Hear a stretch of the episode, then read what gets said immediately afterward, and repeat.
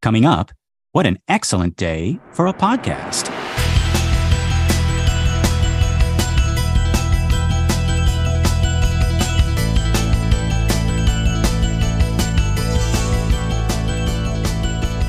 Well, howdy, folks, and welcome to this very first episode of The Exorcist Minute, a brand new show where we are endeavoring to examine, extrapolate, and excavate The Exorcist minute by terrifying minute. I'm Lester Clark. And I'm Keenan Diaz. And we will be your holy guides on this journey through what some have called the scariest movie of all time. I myself am a writer, actor, and teacher. And I'm also a writer, actor, and teacher at UNLV Film, the University of Las Vegas Film Department. Yeah, and we actually met at UNLV. Just a little bit of housekeeping up front. Uh, this is a movies by minute podcast, but we will also be examining both the book and the screenplay to compare and contrast. I myself am actually a huge fan of the book. It's one of my favorite books. I read it every year for Halloween, and that's actually what inspired me to do this podcast. And I knew that Keenan is a big film guy and uh, he loved this film. So uh, I reached out to him and I said, Hey, do you want to do a podcast? And he said, Yes. So this is, that's, that's the way that this happened. So I will be referring to the book a lot whenever it's a little different or when it adds uh, a little flavor to the particular particular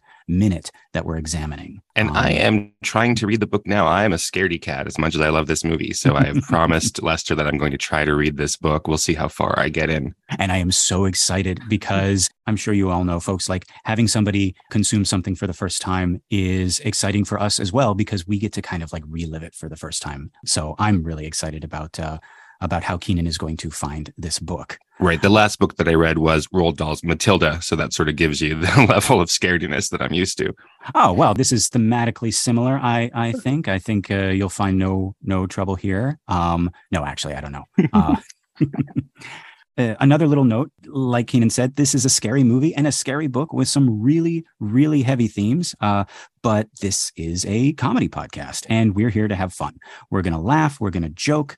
Uh, and my hope is that by doing so, we can make it a little bit more palatable for folks who are maybe on the fence about watching it. Maybe they heard things about it. They think it's a little too scary. Well, now you can watch it with us and appreciate it for the brilliant piece of cinema that it is and also laugh a little. I like um, that we have to tell them this is funny. As, yes, right. Um, so if you haven't figured it out yet, um, uh, they may never figure it out. They might never. Uh, so uh, I think the first order of business, Keenan, is for us to talk about how we first came to know about The Exorcist. Keenan, what was your first brush with this film? Well, I'd always heard about the film, of course, because my parents were actually amongst that first generation of, of young people who were told to go see the film.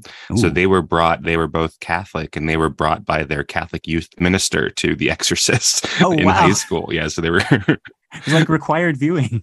yeah, and and uh, you know I've heard that anecdotally from other people across the country, right? That the Catholic Church was encouraging people to see this movie, even though it was a, a heavily R-rated film, and um, we'll talk about the rating as we go mm. along too. But yeah, yeah. So they told me that story about them both having to go and both really freaking out. So it had been sold to me ahead of time as one of the scariest events in their life what age were you when you actually ended up uh, seeing it for the first now, time? I saw it when I was in high school, and I was a big film kid, a real big film nerd, and I liked mm-hmm. uh, working. I still do like working off of film lists. So this was on the top of so many, you know, recommended reading lists or recommended viewing lists, and um, you know, uh, it had been nominated for a bunch of Oscars. So that's how mm-hmm. I had come to it in that context of not only was it the scary thing to my parents, but also this really heavily important film. Interesting. For me, uh, I can't remember a time when I didn't know about it. Um, didn't know that it was the scariest movie ever made. That was always part and parcel with The Exorcist. Oh, yeah, The Exorcist, synonymous with the scariest movie ever made. Even before I knew what it was about, I knew that it was a movie on some other level where people were afraid to e- even talk about it. I think I have a vague memory of thinking that if you watched it, you would get arrested. Um, I don't know why I thought that.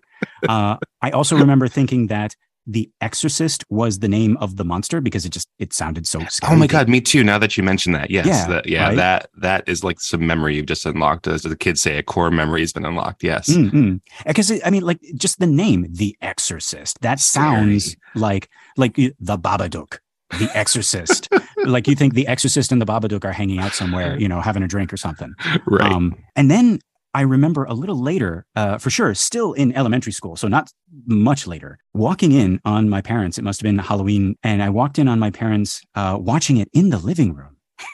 And the scene that I walked in on was the scene, Keenan. It was the one with the crucifix. But I, I, didn't see that. I didn't see that part. All I saw was one shot of Linda Blair's face covered in blood. And then it was chaos in our living room. My parents jumped up from the couch and tried to usher me out of the room. Get out of here. What are you doing? What are you trying to do? We told you not to come in here. And I was ducking and dodging. and I was I was trying to see. And it was like the chaos of that scene had come out of the TV into our living room. And they were fighting to get me out of there before I was scarred for life. Too late. And then suddenly on the TV, Linda Blair's head began that slow turn all the way around to stare at Ellen Burstyn. And my parents stopped to stare at this thing. And then it said, do you know what she did, your daughter, in that in that voice? And right. Ellen Burstyn screamed and she fainted. And my parents kind of like shook themselves. They came back to their sentence, senses and they were like, okay, get the hell out of here. And I was like, yeah, yeah, okay. And, I thought Regan was going to say, "You're too young to see this movie, Lester Clark."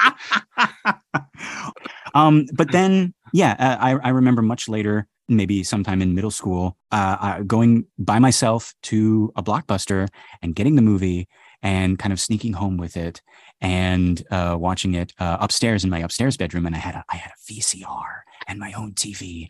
And I remember getting through the first few minutes where we were in Iraq and you know getting to the home in Washington and thinking well this isn't so bad and and then the spookiness ramps up and I clearly remember thinking I have made a mistake but I have to watch this all the way through Now, are you going to include in the show notes anywhere a glossary to define for the younger viewers what a VCR is and what a blockbuster is? Ah, yes, I I have mentioned uh, some ancient relics of the past, haven't I? Um, which is so appropriate because we're going to be in an archaeological dig very very soon. Um, VCR was uh, well. I don't know. How would you how would you describe it, uh, Keenan? What would be what would be the equivalent um, of today? Oh uh, gosh, uh, there really isn't one, I suppose, because no. we used to say, "Oh, it's like an early DVD player," which is an early Blu-ray player, right? But that that even that is is ancient history now. I guess I would say so. Kids, think of your think of your TikToks, um, right. and your and your Instagrams and your and your Snapchats, right? Um, think of them not in the internet in you know out there in the ether but like in a box in a in a little rectangular box about uh, the size of a lid of a shoebox. So you take that and you jam it into another box that's slightly larger and then you can watch it. That's that's right lester. Yeah i've never had to think about that but that's right? exactly right. And that's what a vcr is right? A video cassette what is it video cassette recorder? Recorder right. Yes we didn't even we didn't even think about what it stood for. It was just good old family entertainment, the VCR. Um, and the Blockbuster, it was a library for boxed TikTok content. That's right. That's and, exactly what a blockbuster was. And now I'm making fun a little bit, but actually that that is germane to how I experienced the film in high hmm. school, mm. which would oh. have been about the time that The Exorcist was getting a, a, a director's cut out, which we'll we'll talk about as we go go forward. But the version that people saw in the theaters in 1973 is not the version that was available at the blockbusters in around 2000 when I would have been watching the film, and we'll ah. talk about all that. So would you say it was it was experiencing a a resurrection? A resurrection? Oh yes, and this this uh, director's cut was called, of course, Lester. Uh-huh.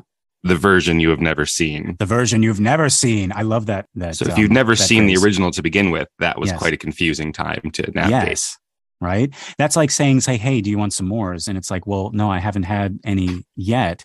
So how can I have some more?"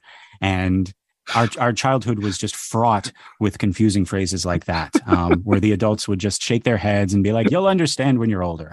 Um, I I still don't understand anything. So good, good, good. Um, but yeah, I, I, guess we can jump into this first minute here. Uh, so we start with the Warner Brothers logo, an uncharacteristic and unsettling. It, it looks blue to me, or mm-hmm. would you say it's black and white? And, it has a little I, bit of color, right? Yeah, yeah. So like like kind of like this uncharacteristic, unsettling blue. Um, we then fade from that to a uh, a red brick house in Georgetown, Washington. There's a light on uh, in the upstairs window, but even as we look, it is shut off by someone inside, and we move with the camera from the window past the trees and bushes swaying ever so slightly in the night breeze and out into the bustling Washington street. Cars make their way silently along the wet streets, and a couple walks by, clutching each other against the cold as they hurry along. And then this fades into a close up of a statue of the Madonna, the Virgin Mary, with something behind her that might be stained glass, uh, though it's a little bit too blurry to tell. Right. We then, can tell we're inside somewhere, but we don't really know. Right. Then all at once, that disappears and we are in total blackness. Then the words, a William Friedkin film, appear, stark and red. And then they fade, only to be replaced by William Peter Blatty's. And then these words don't fade, but instead we smash cut to the title, The Exorcist. And what I noticed this time, we hear faintly a deep boom as the words appear. And mm. then the last sound we hear in this minute and the first words spoken in what has been called the most terrifying movie of all time, a film that has been dubbed evil, satanic, cursed.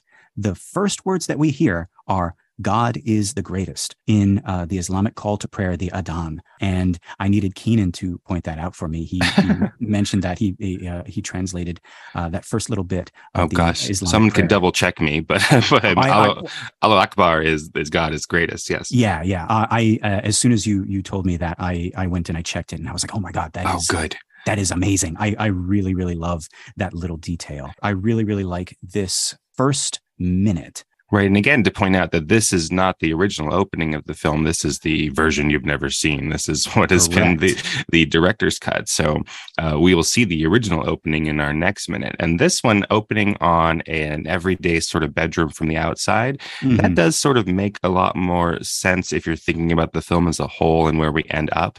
So mm-hmm. basically, we are uh, starting the film in this first shot in the exact same geographical place as we end the film, which ah, is different from the original, where in the original, we're starting a world away, and then mm. we hmm. uh, find ourselves in Washington D.C. So this is the opposite of that. Interesting. So I, I actually wanted to ask you about this. So you prefer this version? Oh, I guess I was being diplomatic. I don't know, right? with the version, with the version that you've never seen before, I, I've always a, a been of two minds. Um, I, I do prefer the original overall. It, the seeing this remastered or you know recut version, it sort of makes you pick and choose. It sort of makes you a little mm. bit hmm. more aware of the movie making itself, I suppose. Mm-hmm. Um, but I can certainly see why this this is a good idea. You know, at least on paper, uh, I, I, it makes a lot of sense to to begin and end in the same place. Hmm. Um, mm. And it, it does um, it does potentially give it some symmetry. Uh, and by the way, folks, uh, yeah, we are watching uh, that specific version, the version you've never seen before, uh, the director's cut. That's that's the the other title for this, right? The director's cut. The director's cut, right? Yeah, the director's cut, and then the subtitle is the version you've never seen before. um, so yeah, unless you have seen it, but um, but uh, uh, we're we're doing that specifically so that we can make these comparisons. Right. And we can talk about it's like, well, this particular scene, this particular minute wasn't even in uh, the original theatrical cut, and we can mention that, and we can talk about that, and we can kind of talk about uh, whether we prefer the original or or this new version. Keenan, you might know a little bit more about this. When they say director's cut, so is does this mean that Friedkin wanted this extra little bit? in the cut and the studio said no at first or is it like oh the exorcist is having a revival friedkin um you know make some magic move some things around um like you have to you have to put extra stuff in and he was like all right i'll just you know put something uh up, it's a up little bit of a combination of the two of those so friedkin when he's making the film in 1973 as you know mm-hmm. had a lot of leeway and the producer william peter blatty was working with him very right. closely but and they mm-hmm. had some arguments that we'll get into i'm sure in further oh, episodes yes. but mm-hmm. but for the most part, they were um, they were a pretty pretty solid team. Um, mm-hmm. It wasn't Friedkin sort of saying, "Hey, I want this because of my vision" or what have you. The novel right. and the book are supposedly very close. Um, yes. Uh, so Friedkin had a lot of power um, over the making of the film, and in the in the days again of DVD, when we have uh, mm-hmm. our libraries opened up um, and we're trying to sell them at the studios, then it was like, well, why? What could I do? Um, you know, to make it worth our time to have a reissue in theaters and all of that. So part of it is Friedkin, um, you know, in 2000 saying that, oh, this would have been better in retrospect, uh, but mm-hmm. we don't mm-hmm. have a lot of evidence, at least that I've seen. Maybe we'll discover more as we go along of Friedkin saying that he had wanted any of this stuff in the original and was forced to cut it out. That seems to be a theme within a lot of the aspects of this story that it keeps on getting retold and Mhm. added to and uh, because uh, I, I know that william peter blatty um, rewrote uh, parts of his original book and even added like in, in his like 40th anniversary edition he even added like a brand new scene with a brand new character which Hmm. We will definitely get into um i you know myself prefer his first edition i have a you know a copy of the first edition um, My version of the book is the reissue for when the movie came out. So it says, Ah. "See the movie. It's the most electrifying thing that will ever happen to you." the most electrifying The yeah, not not the most electrifying movie, or oh yeah, so you're saying like it should it's just say most terrifying or something I, like that. well, yeah, I'm just like, I like that's something you would say, like if they did a movie adaptation of Frankenstein or something like that. You know, I, I'm th- like, like the most. I don't know. Like, what would you say for the ex? Like electrifying. I don't the know. most Catholic thing that will ever happen to you. the most Catholic thing. Yeah, it's not even the most electrifying film or anything like that. Like like it's it's saying that this is the movie is is bigger than your wedding or the birth of your children. You'll watch it every Easter. so, anybody who has not seen the original picture on the first edition cover of The Exorcist, Google that because that is a terrifying. Be Uh, sure your picture. children aren't around. Yes. Don't right? do it on the Um, bus. I think it is uh, the best cover. But of course, my little banner that says this is the most electrifying thing that will happen to you is covering that picture. what? It- It's the it's the exact uh, p- poster that you have, but Uh-huh. it has a little banner that says "See the movie" and it's covering the picture completely. That's just so rude. So I didn't so know what you were talking about as you were describing the poster of The Exorcist. I was like, oh, I don't know what you mean at all. Oh God. I, but no, I love it. But I have ruined the spookiness of that image for a lot of people. So if you see it now, if you're looking on Google Images now, folks, you'll notice it's it's this emaciated kind of figure. It- you can't tell if it's if it's a, a man or a woman. It, it almost almost kind of looks like an alien or an ultrasound. It's very Mhm. very scary because you can't exactly tell what it is. But look at it this way. Doesn't it kind of sort of look like somebody told her a really cheesy, really corny dad joke. And she's giving them the side eye, like, really? Seriously? Like, are we doing this now? Like, I imagine the priests come in and instead of the power of exorcism, they're just like telling just really, really bad jokes. And she's just getting fed up. And she's like, you know what? I, I, I came here to do work. I came here prepared. But if you guys aren't taking this seriously, then I'm out. And that's and that's how they win, Keenan. That's how the priests win. She just rolls her eyes out of there. Yeah. Like, oh, well, there's hope then. There as long as there are dad jokes, there's hope. There is, there is always, always. Okay, so without further ado, we, we got the name of our director, William Friedkin, and the name of our writer, William Peter Blatty, in this first minute right here. So, a little bit about Friedkin. Um, he was born and raised in Chicago. He loved movies, not the best student, and a bit of a hellraiser in school. Uh, there are stories of him running around school in an executioner's mask uh, and bursting into classrooms, throwing chalk and erasers, and then running away. Keenan, I will say, hearing about all the crazy, insane stuff that happened during the filming of this movie that we are covering, and then researching Friedkin as a person growing up, his uh, interactions with people, I was like, yes, this all makes sense. yes, he this- certainly has that persona, even as a even now as an elder statesman who is mostly retired from films. He Yes, still is that kind of a provocateur um, and a chaos agent. Yes, very much so. There are also many stories of his perfectionism when it comes to filming, his obsession with getting the shot, sometimes at the risk of his cast and crew. And we will certainly talk about that as those minutes come up. Um, but uh, one big one I want to mention here apparently, in his film right before this, The French Connection, uh, which got him an Oscar, the car chase at the end was done without a permit, without any regard to safety. Like those are all real cars, real people, real uh, near accidents, near collisions. I swear to God, folks, go on YouTube and look up French Connection car chase. And knowing that this is all real, it's scared me more than The Exorcist. Yeah.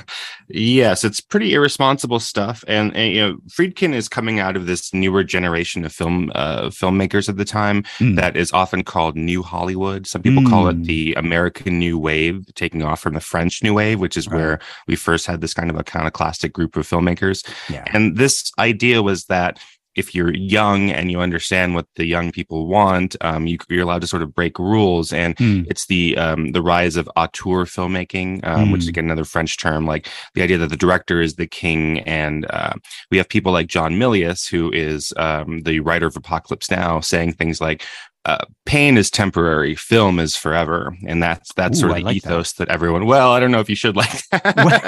it's very, it's a very nice, it's a very nice phrase, but um, but yeah, we we are in a different world now. Today, we would say this is completely unacceptable, and you know, I yes. I teach film students, and now we have to say like like please don't believe these people. They could have made the film without endangering people. Yes, absolutely. I like the idea of working hard to get your shot and everything yes. like that, but like to an extent, to a reasonable degree. I think if it's if it's you having that mantra for yourself and limiting it to yourself, it's one thing. Uh, mm-hmm. Having that mantra and, and saying it to other people, right? I don't I don't agree with that at all. Right. Yes, exactly. Um, so eh, he also uh, directed, I believe, one of the last episodes of the Alfred Hitchcock Hour. Apparently, there's an altercation between him and Hitchcock. And what does Hitchcock say to him? he says, It's customary for our directors to wear ties. Right. Because apparently, yeah, that was what uh, the directors of the Hitchcock Hour and Hitchcock himself they all wore ties while right. while filming. And this is classic Friedkin. Um, he will he'll remember this, and later at the Oscar party, I can't remember if this was the Oscar party for the French Connection or for mm. The Exorcist, but he he like screams across a sea of people at Hitchcock, who is also there. He's like, "Hey, Hitch, I finally got that tie." um, so yeah, but we're gonna see again and again, like you said, right? Um, this this new breed of filmmakers who maybe have not as much respect for you know the old guard the older generation um definitely and, not definitely yeah. not as respect right? This is the these are the hippies the um the burnouts the dropouts who are now running hollywood. Yeah um so yeah so that that uh sums uh friedkin up up to mm-hmm. this point. And then we have uh blatty william peter blatty our our, our writer. Uh, a little bit about him. He was born in new york. He was raised by his his devout catholic mother mary I wonder if that will come up again. um, didn't have a lot of money growing up. Blatty himself referred to his upbringing as a comfortable destitution. Um, oftentimes they couldn't pay their rent and they ended up moving a total of 26 times. Mm. Um, he later got a scholarship and attended da, da, da, Georgetown University, um, where he got his bachelor's degree in English in uh, 1950. Um, and the thing I love about this, and something that we're probably going to come back to again and again as we compare the movie to the book. Blatty started his career as a comedy writer. Um, it's so strange to think about that. It, it, it, like, but when you when you read the book, like, so he did comedic novels, comedic screenplays. He worked with Blake Edwards, most notably on A Shot in the Dark, the second Pink Panther film. And when you read the book, The Exorcist, you can tell, oh yeah, this guy has an ear for comedic dialogue, comedic timing. Um, the stuff between Chris MacNeil and and her housekeeper Karl, uh, the stuff with Detective Kinderman, the stuff with Father Karras and the demon Keenan. The demon is so sassy in the book. I love it so much. I'd but, be interested to look at, say, uh, you know, the relationship between Inspector Clouseau with Peter Sellers' this crazy character in A Shot yes. in the Dark, who's this famously inept detective.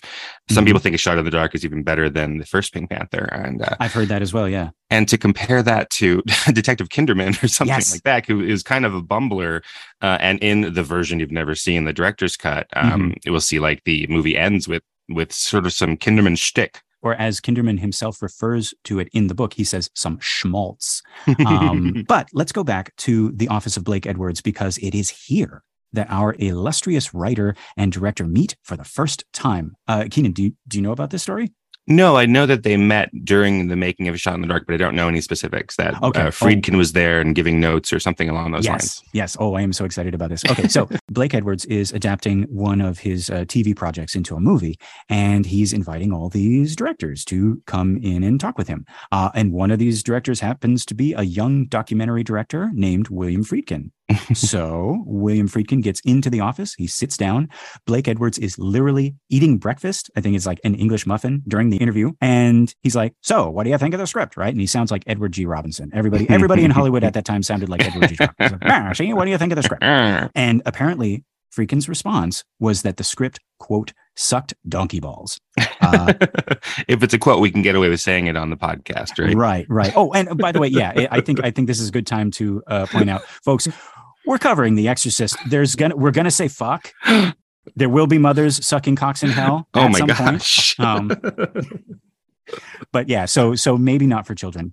So this- sucked donkey balls. Yeah. So let's let's get back to that. Sucked donkey balls. At which point Blake Edwards throws him out of the office, not literally, out of the office window and down a flight of stairs, and that's how Blatty got the idea. No, um, but Blatty was there at the meeting. He was the other guy in the office. He was the writer of the script, and he chased Friedkin down after he was kicked out of the office, and he said, "Hey, I'm Bill Blatty," because that was that was the name that he wrote under when he was doing comedy, Bill Oh, Blatty. mhm. Um, And by Bill the way, Blatty. Wil- uh, William Friedkin goes by Billy Friedkin, you know, in his Oh. personal life as well. So there it's Bill and Billy, but that might be confusing. Oh, there we go. Oh my God. We got so many Bills and Billies and Williams. And uh, Blatty was at the meeting. He says, Hey, I'm Bill Blatty. I wrote the script. Uh, you're right. It sucked. And thank you for being honest with him. Um, Mhm. None of us had the guts to tell him. Oh Um, wow, yeah. But yeah, so it's like, and he's like, I'll, I'll remember this. And then later, after Blatty writes The Exorcist, he writes the novel, he sends a copy to Friedkin and says, Here, read this and then call me. And Friedkin stays up all night reading this book and then calls Blatty. And Blatty is like, So what do you think? And Friedkin is like, I love it. And Blatty's like, Great. I know that you're brutally honest. I want you to direct the movie. Oh wow, that's so interesting. So if they hadn't had that sort of chance encounter, what were like almost ten years before? Wow. Mhm, mhm. Um, yeah. So we got Blatty, we got Friedkin, and we have our first minute of this film, which is not even from the theatrical cut. This is the version you've never seen before. um, and I'm just Oh, going to keep on repeating that. Like, it's- It's, it's it is one of the most like famous sort of ti- like title changes, catchphrase things. But I do Mhm. want to just point out Blake Edwards, by the way, is um the husband of uh Julie Andrews. Just to Ah. sort of put in people who are like I, I, I love that about Hollywood history and things like oh Mhm. you can always find someone who's two steps away from someone who you absolutely would not suspect, such as um. Uh, this is going way off topic now, but Lester, do you know that the uh, Charles Manson family gang, uh, Mhm. for a while um, before they got into living in the desert and all that, they were pickpockets and they had recruited Angela Lansbury's daughter to be one of the pickpockets with them until Angela Lansbury found out and said, "Oh, get out of here," and took her away from the Manson family. what? you know, it's that, that's what I love about Hollywood history. what? I didn't know. Oh my God, that's amazing. yes. They need to do. They need to do a movie about that. Maybe you should. Yeah, you should I- write that down. yeah. Oh my. Well, if I do it, it'll be a musical, and it'll be. oh, good. It'll be they'll they'll be singing. You have to pick a pocket or two, um, from from Oliver. So, and then anyways, Angela Lansbury will be in it. So we're just one step removed from Julie uh, from Julie Andrews from The Wow. Exorcist. So that's you know what you know what I I wouldn't have it any other way. so yeah, that is it, folks, for this minute. And so we're gonna we're gonna close out by asking. What compels you? So, Keenan, are you thinking what I'm thinking? I think I am Lester. Okay, so we'll say it on the count of three. One, two, three. The The power, of blockbuster compels you.